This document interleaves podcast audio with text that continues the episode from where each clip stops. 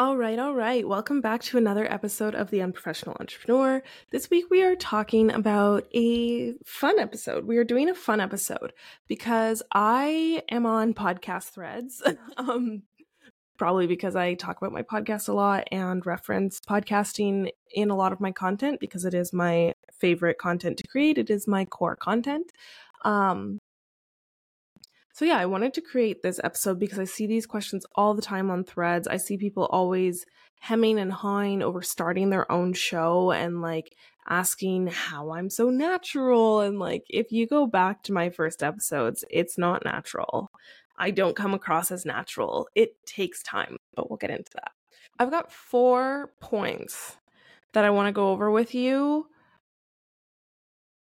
that will help you if you want to start your podcast, if you're feeling like not in love with your podcast. And this can be applied to other things that are not podcasts, say if it's a new platform or a new type of content creation. Um, I think this can be applied there as well. But just know in this episode, I am specifically speaking about running a podcast that you don't hate. Um, so we're going to start with one, and that is the whole premises of you need to create 100 episodes before it's good. I've seen this talked about for YouTube. I've seen this talked about for podcasts. I've seen this talked about any type of creative endeavor, really. Your first 100 are going to be quote unquote shit. So it's like you want to get through the first 100 before you even start to judge any of your content, any of your episodes, any of your videos, audios, whatever it is that you're working on. I have seen Rachel Pedersen talk about this for YouTube. I've I've heard so many people talk about it. I don't know who actually originated the quote, but I strongly believe in it. If you go back in my show to when I was Felly's Fishbowl to my first season, the episodes are not good. I wasn't passionate about it. I was trying so hard to follow these rules of what makes a good podcast, of what makes a perfect intro, how to edit the music. And I was just trying so hard to fit in this box of like, this makes a good podcast. And I wasn't leaning into myself or what I wanted to talk about or what I thought would actually make good episodes. I was like trying to follow the formula of this is what you should talk about based off of this in your offer suite and this in your client's questions. So it's, I'm still not, this is episode 73. I am still not at 100 episodes and I am still finding my footing. I am still finding my way within my own show. So if you're someone who's just starting or wanting to start, just know 100 episodes before you judge anything. And like leave the episodes up. Please don't delete them. That's like a pet peeve of mine. Leave the old ones so you can actually see and measure your growth. The second thing, get clear on your intentions. Knowing what you want from your podcast is going to help you see results that actually please you with your show. So if you're someone who is hoping to start a podcast because you think it's going to help you in your conversions, you're going to create different episodes than if you're someone who's starting a podcast because you want to build relationships with your audience and you want them to better know you, right? So getting clear on your intentions, and this is a key part of my agency, Felly Day Studio, what we talk about when we are repurposing content, because knowing what you want from each platform changes the content that you're creating when you go to start a podcast, when you go to record podcast episodes, ask yourself why you're recording this episode specifically. Ask yourself what actions you want your audience to take from listening to your show, from consuming your content.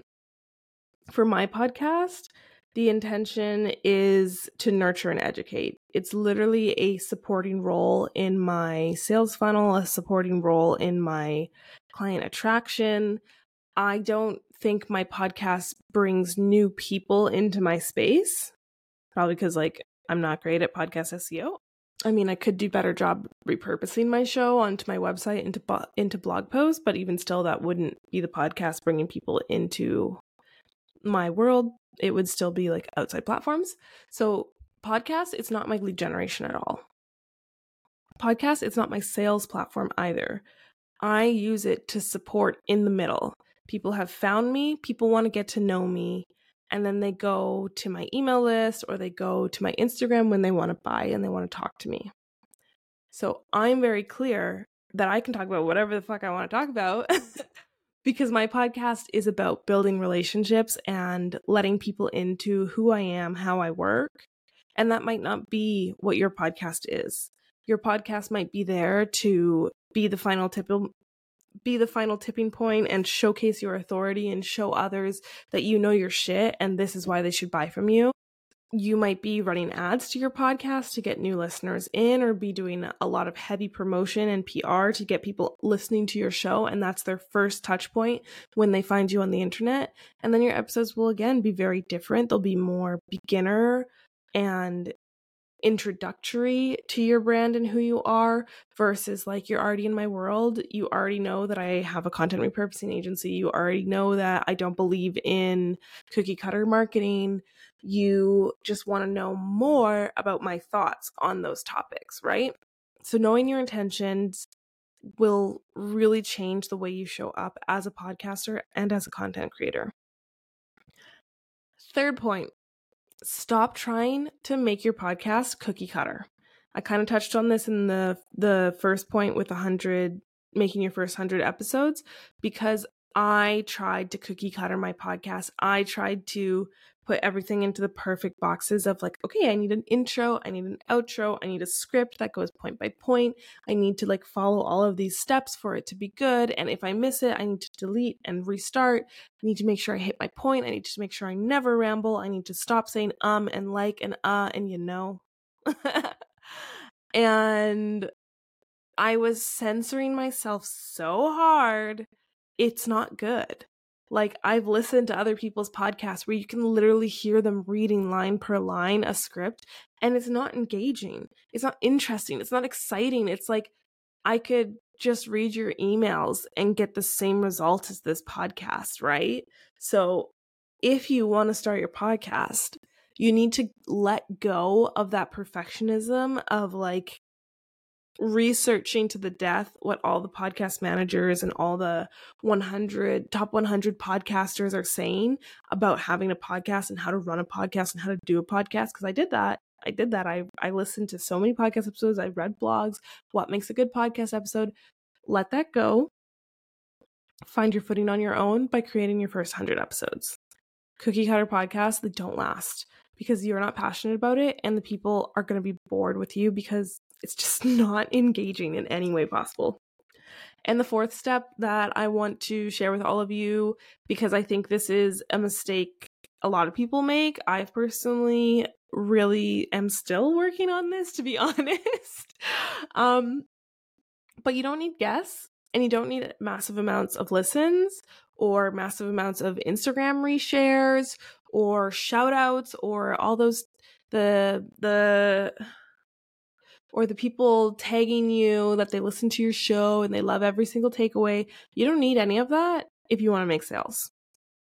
Like I said earlier in point two, my podcast is my middle of the funnel. So people find me from somewhere else and they listen to my podcast and then they come back to my Instagram or website or whatever and they'll buy because they've learned who I am and what I'm about that they trust me to make the sale to they trust me to buy from me. Having a hundred listeners per episode is not going to make your show better. Having big name guests is not going to make more people listen to your show. A metric that i pay attention to when someone buys from me if they put on their intake form that they listen to the podcast and it helped them make their decision. Or when i get dms that it's like hey i love this episode or if someone says on a I love the comment on my Instagram carousels or on my thread posts of like, will you turn this into a podcast episode? Because I know people are consuming and learning and enjoying the content that I'm putting out when they say those things. My listens, they're not very good. I'm not going to lie. I think my average listen is like 15 per episode, 15 listens per episode, which means like roughly 15 people are listening to my show. My top episode is at over 50. I have a lot of episodes that have more than 30 listens, like 30 and upwards. But my Spotify metrics say that my average listening rate is 15 per episode because I have 70 episodes. I have old episodes that don't have the listen rates that new episodes have, right? So my listen rates, I don't think they have anything really. I just need one person to listen to buy, right? And so that will also depend on the type of business model that you're running. If you're someone running low ticket and volume based business, you do want more people. But I would go to say that the podcast isn't where you should be focusing. You'd want to build your audience somewhere else before turning to a podcast.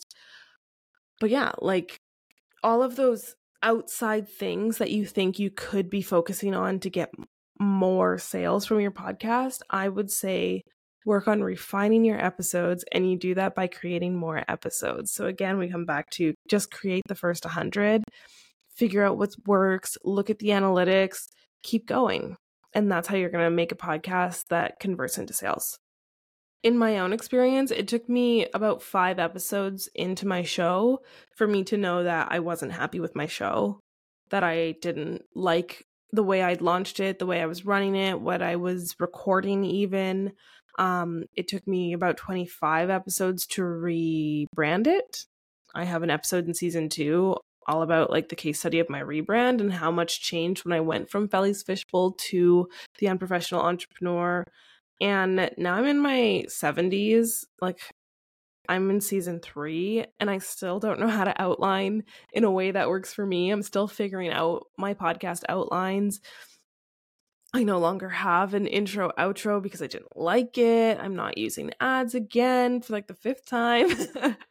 it's just, I think all parts of marketing, because of algorithms, because of personalities, because of life, they're going to keep changing and I'm okay with it. I'm totally okay to let my business continue evolving. And this is why, like, you can't cookie cutter it. Like, you can't hold on to your your creative endeavor with an iron fist because you're not going to get anywhere like that. So, if you're someone who's been thinking of launching a podcast, wanting to start a podcast, are running a podcast and aren't loving it, I hope these tips helped you. I would love if you would engage on the Spotify questionnaire, which one you liked the best. Um, or you can slide into my DMs and we can have a conversation because I love chatting with you all about how you're liking the show. Um, but that's where I'm gonna love you and leave you all, and I will catch you all next week on another episode of The Unprofessional Entrepreneur.